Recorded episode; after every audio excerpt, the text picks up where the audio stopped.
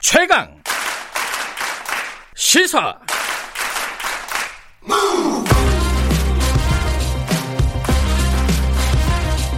지금 여러분께서는 김경래 기자의 최강 시사를 듣고 계십니다. 네, 김경래 최강 시사 듣고 계십니다. 제 2의 라임 사태, 뭐 옵티머스 사모펀드 환매 중단 사태 뭐 이렇게 부르기도 합니다. 이게 이제 뭐 처음부터 사기를 작정하고 한 거 아니냐 이런 조사 결과도 나왔고 근데 이 그럼에도 불구하고 왜 규제나 이런 시스템이 작동하지 않았을까 이 부분도 궁금합니다. 뭐또 최근에 사모펀드가 아파트 한 채를 통으로 사가지고 이 사모펀드가 어디까지 지금 어 영역이 넓어지는 것인가 이런 부분들도 좀 어, 궁금한 부분이 있고요. 홍익대 경제학과 전성인 교수님 연결해서 관련 얘기 좀 여쭤볼게요. 교수님 안녕하세요. 이 사모펀드 뭐 말은 많이 들어봤는데 뭐 개념을 잘 모르시는 분들도 꽤 계실 겁니다. 좀 설명 좀 부탁드릴게요. 뭔지 이게. 네네. 사모펀드란 네. 사모라는 말과 펀드라는 말이 합쳐진 합성어인데요. 네. 여기서 사모란 투자 권유를 한 일반 투자자 숫자가 49인 이하는 아. 말하고 예. 펀드란 이제 여러 투자자 돈을 한 곳에 모은 저장소다 네. 이런 뜻이 되겠습니다. 예. 그러니까 결국 49인 이하의 투자자에게 투자를 권유해서 음흠. 그들로부터 돈을 받은 다음에 이 돈을 이곳저곳에 투자하는 금융 상품을 우리가 사모펀드라고 하겠습니다. 뭐 개념 자체야 뭐 돈을 모아가지고 어, 투자자들한테 돈을 모아가지고 어디 투자한다 뭐 이런 건데 그렇습니다. 이게 최근 한 3년 사이에 급격하게 늘어났다면서요? 그 배경은 뭐예요? 네, 일단 그 늘어난 동향이 아주 그 어, 극적인데요. 예. 어, 금융감독원이 지난 2월 14일에 네. 사모펀드 현황에 관한 자료를 발표했는데 네. 거기에 따르면 2015년에 약 200조 원이었던 헤지펀드 기준으로 네. 어, 사모펀드가 작년에는 416조 원으로 4년 사이에 이제 두 배 넘게 음흠. 성장을 했고 펀드 네. 숫자도 7,700개에서 11,700개 정도로 이제 많이 늘어났죠. 예.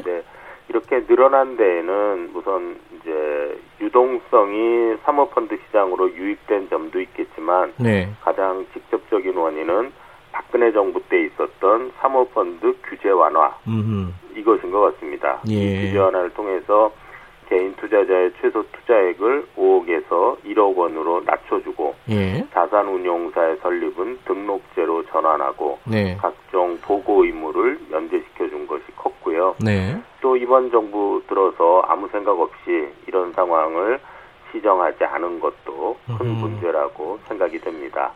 그러니까 규제가 완화돼서 물- 물론 규제 완화할 때는 그 뭐 명분은 뭐 금융산업을 활성화하겠다 뭐 이런 거 아니겠습니까? 두 가지인데 이제 예. 하나는 이제 자산운용업 산업의 발전을 위한다는 게 있고 또 하나는 뭐 네. 벤처 산업 등에 음흠. 뭐 자금을 공급한다 뭐 이런 얘기들이 있었지만 음, 네. 실제로 이런 사태가 많이 터지면서 예. 이게 과연 사모펀드나 자산운용업 시장의 발전에 도움이 된 거냐 음흠. 오히려 더 명성에 에, 먹칠만 하고 예. 의구심만 키운 거 아니냐 예. 이런 이제 반론도 있습니다.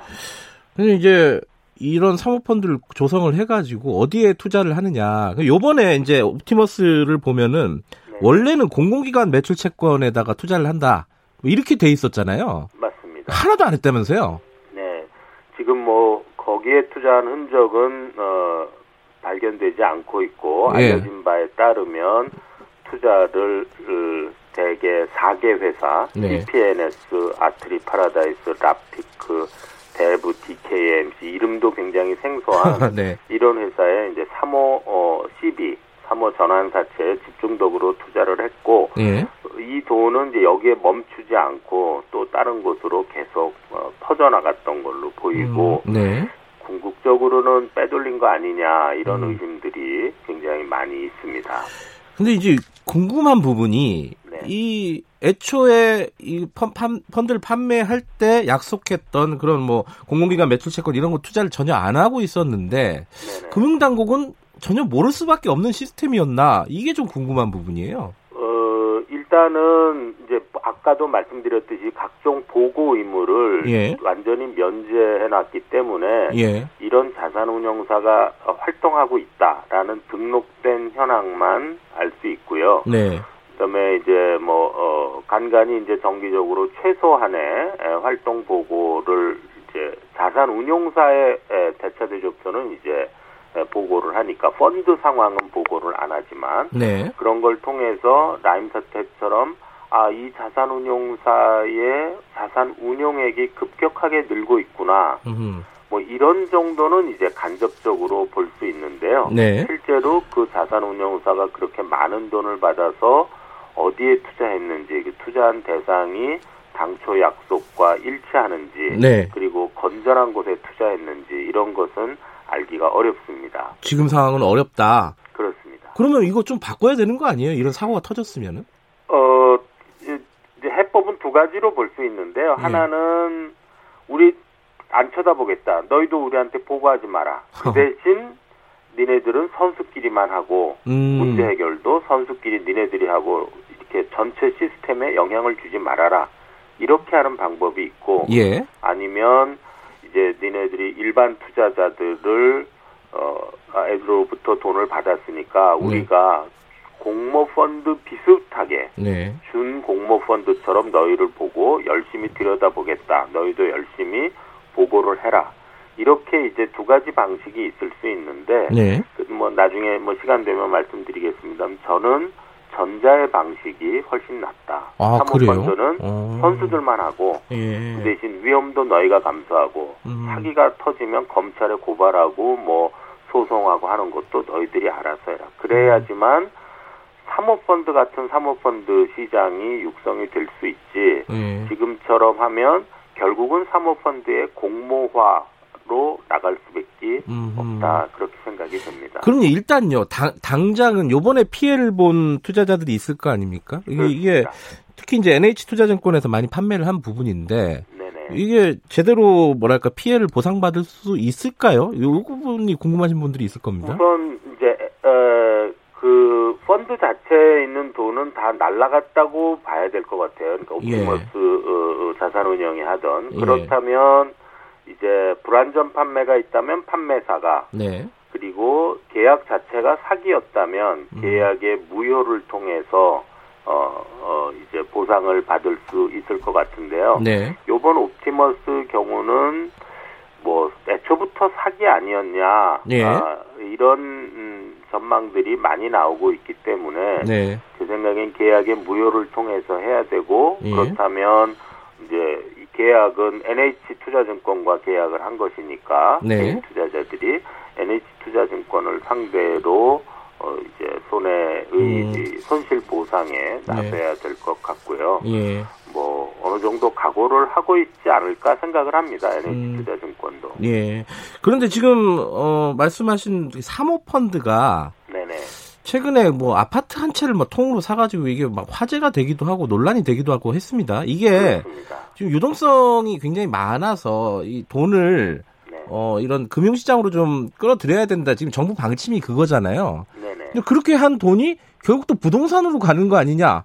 그렇습니다. 뭐 이런 생각도 들어요. 이거는 어떻게 봐야 될까요? 예, 맞습니다. 지금 뭐 다들 아시다시피 이지스 자산운용이 운영하는 이지스 371호 부동산 전문 사모펀드가 이제 강남구 삼성 월드타워를 매입을 했는데요. 예. 자체 자금은 아니고 이 과정에 이제 새마을금고로부터 총 270억 원 정도를 대출을 받았다. 네. 아, 이러니까 지금 말씀하신 대로 풍부한 유동성이 금융기관으로 가고 금융기관이 그것이 사모펀드로 가고 사모펀드 돈이 부동산으로 가는 이런 이제 고리가 아, 확인되기는 했습니다. 예. 다만 요번 그 이지스 자산운용 같은 경우에는 이제 물론 이제 금융기관 대출 자금도 있지만 네. 이제 일반 개인 투자자들의 자금을 받았다기보다는 기관 투자자들의 음. 자금을 받은 걸로 알려져 있고 네. 그 투자